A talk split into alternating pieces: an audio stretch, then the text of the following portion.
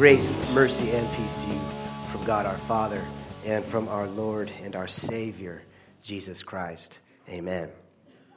I feel like God started writing this sermon for me uh, this past summer.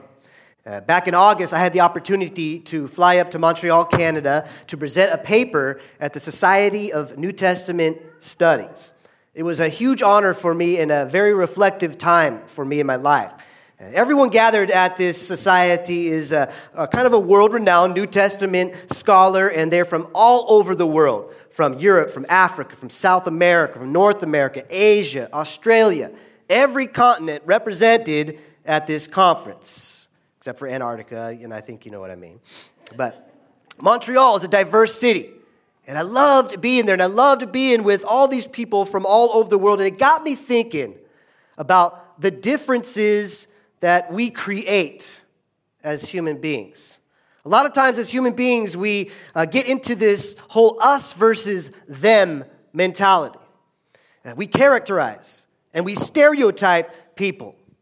You Europeans, you're like that, while we Americans, we're like this. You Latin Americans, you kind of think this way, but we American, North Americans, we think this way. You people from Africa and you people from Asia, you do this and you do that, but we do it this way. We. We do, we think, we act. That's us. And them, they. They do and they think and they act in that way, and that's them. And we create this us versus them mentality.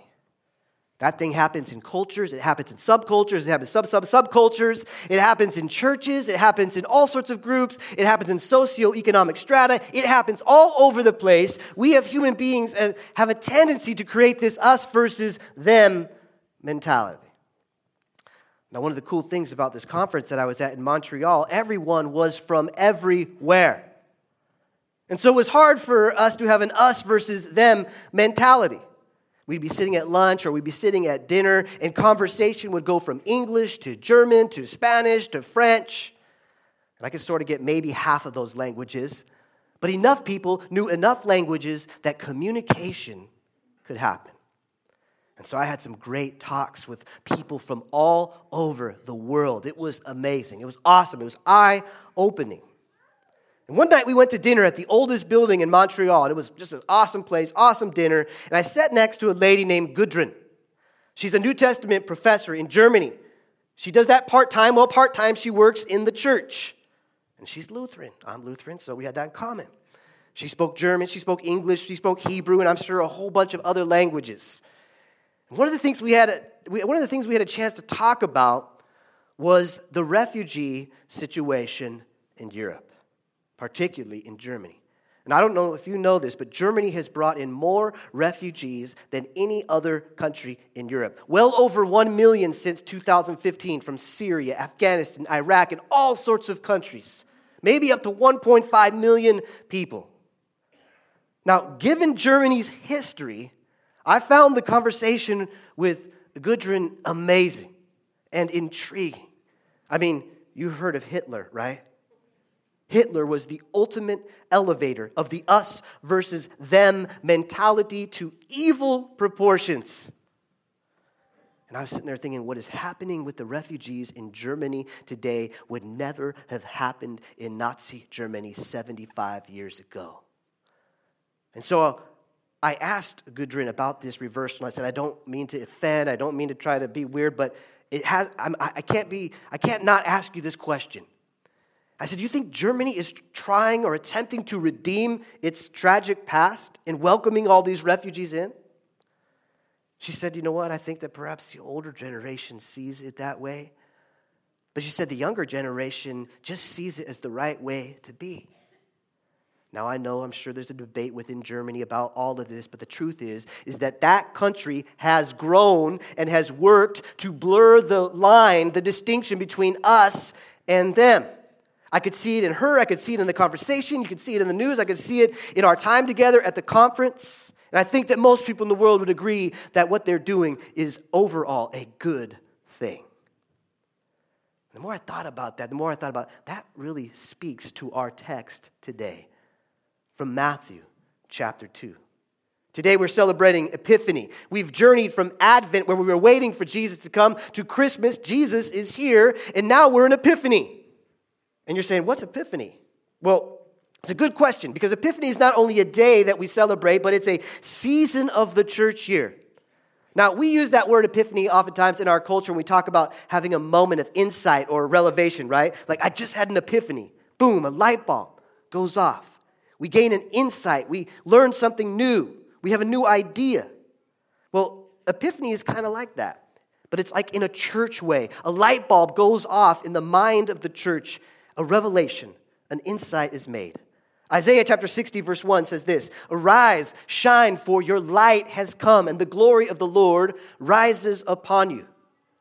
In Epiphany, the spotlight is on Jesus, the light of the world. The light bulb goes off, the manifestation of Jesus as God and man the spotlight's on him. And so, for the next six weeks, we're going to look at Jesus.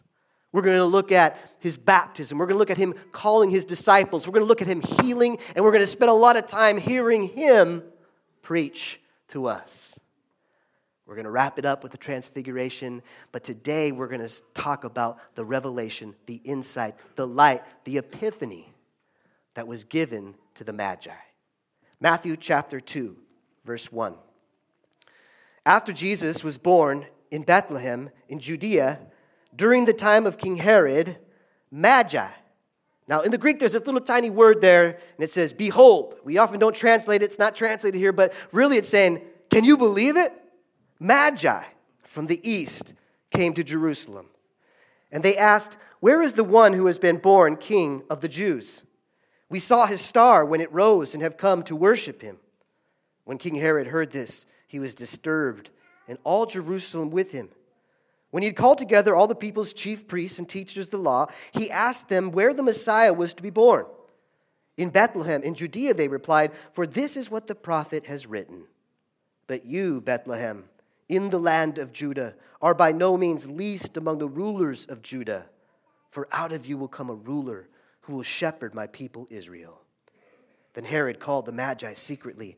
He found out from them the exact time the star had appeared. He sent them to Bethlehem and said, Go, go and search carefully for this child. As soon as you find him, report to me so that I too may go and worship him. After they had heard the king, they went on their way, and the star they had seen when it rose went ahead of them until it stopped over the place where the child was. When they saw the star, they were overjoyed. And on coming to the house, they saw the child with his mother, Mary. They bowed down, they worshiped him. Then they opened their treasures and presented him with gifts of gold, frankincense, and myrrh. But having been warned in a dream not to go back to Herod, they returned to their country by another route. It's a familiar story, right? We've, we've heard it, we've read it, we read it every year on this Sunday.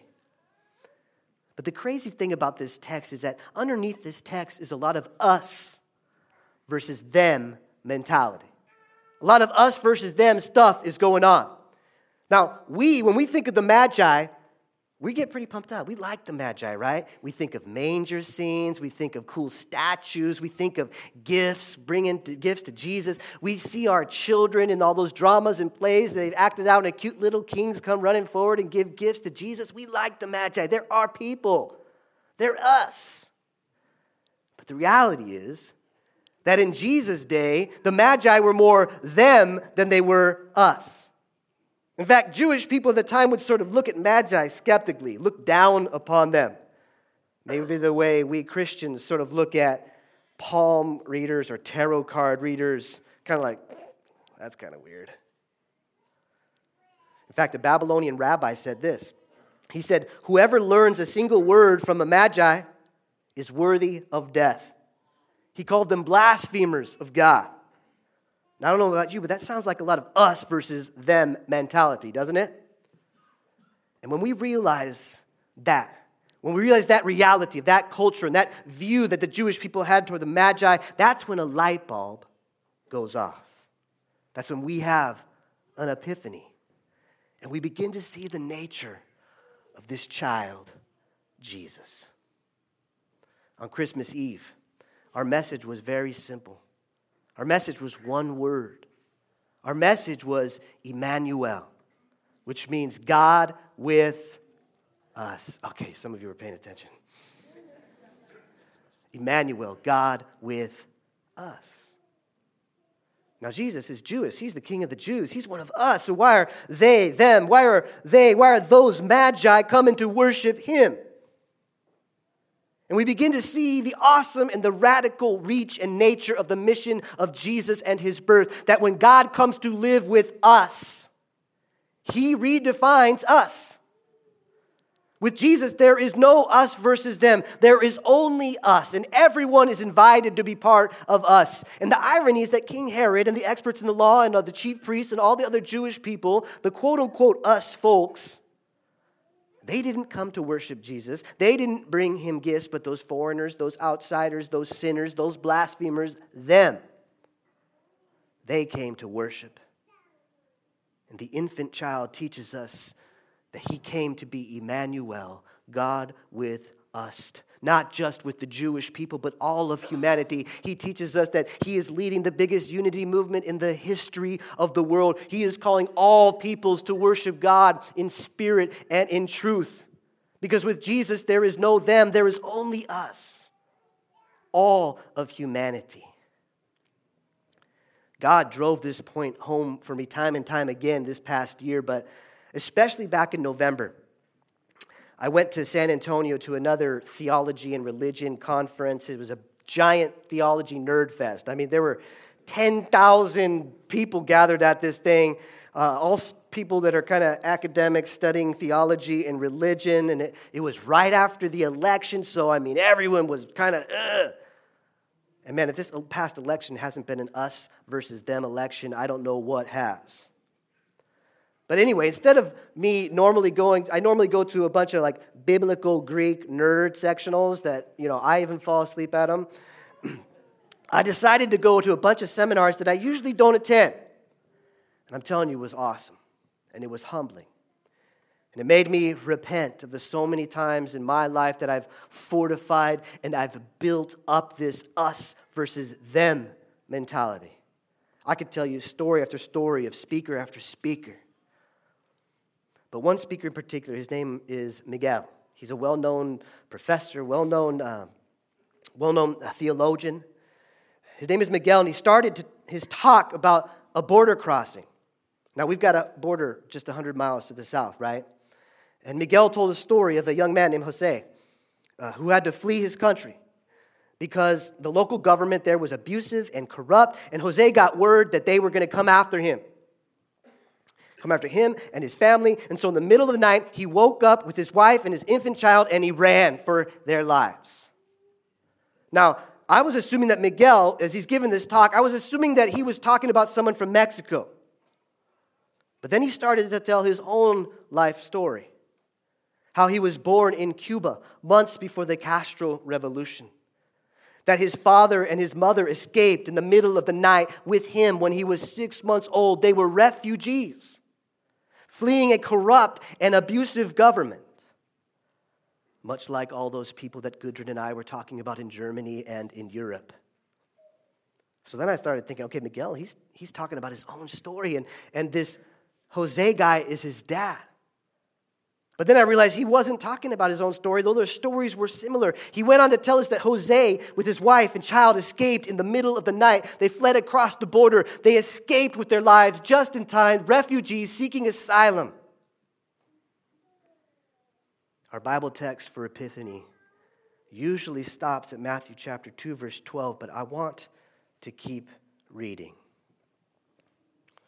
When they had gone, an angel of the Lord appeared to Jose in a dream.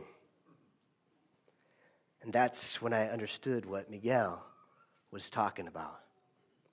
An angel of the Lord appeared to Jose in a dream. Get up, he said. Jose, take the child, Jesus, and his mother Maria, and escape to Egypt. Stay there until I tell you, for Herod is going to search for the child to kill him. And so he got up. Jose got up. He took the child, Jesus, and his mother Maria during the night, and they left for Egypt, where he stayed until the death of Herod. And so was fulfilled what the Lord had said through the prophet Out of Egypt I called my son. And when Herod had realized that he had been outwitted by the Magi, he was furious. He gave orders to kill all the boys in Bethlehem and its vicinity who were two years old and under, in accordance with the time he had learned from the Magi. Then what was said through the prophet Jeremiah was fulfilled. A voice is heard in Ramah, the weeping and great mourning, Rachel weeping for her children and refusing to be comforted because they are no more. Jose and his wife Maria and their son Jesus, Joseph, Mary, and Jesus escaped a corrupt and abusive government in the middle of the night. And they were refugees seeking asylum in a foreign land. Not unlike Miguel and his family's escape from Cuba, not unlike the many refugees in Germany that Gudrun and I were talking about, not unlike the many refugees that are housed at our sister church in Berlin that our own choir has visited and supports financially. I have to tell you that Miguel's perspective on this text was eye opening for me. I could never have seen it the way he sees it as a refugee. And it led me to repent of the many times I've built up a us versus them mentality. And those words of Jesus being born, Emmanuel, God with us. Not to blur, but to eradicate and destroy the lines between us versus them, to remind us that every human being is created in the image of God the Magi, Gudrun from uh, Germany, the refugees in Europe, the Cuban refugee Michael and his family, Jose Maria, Joseph and Mary, you and me, we are all created in the image of God, and Jesus came for all of us. He was born for us. And in Jesus, there is no them. In Jesus, there is only us. And that's good news. That's good news for us in the room. Remember, we aren't, most of us aren't Jewish. We're Gentiles. We're like the Magi, and sometimes we forget that. Sometimes we forget that we were once viewed as people on the outside. Sometimes we forget that even our Lord Jesus was a refugee, an infant and his parents escaping a murderous, corrupt, abusive government. I hope that in our minds, in our hearts, this text will bring about an epiphany. I hope that a light bulb will go off, and I hope that two questions you will take away from this morning. Who are the magi in your life? They might just show you how to worship Jesus and how to trust in Him one step at a time as you journey toward Jesus in worship. And the second question is Who are the refugees that are seeking asylum with you? Their names, my friends, could be Jose, Maria, y Jesus. And in giving them asylum, you may find asylum for your own soul. Emmanuel, God is with us.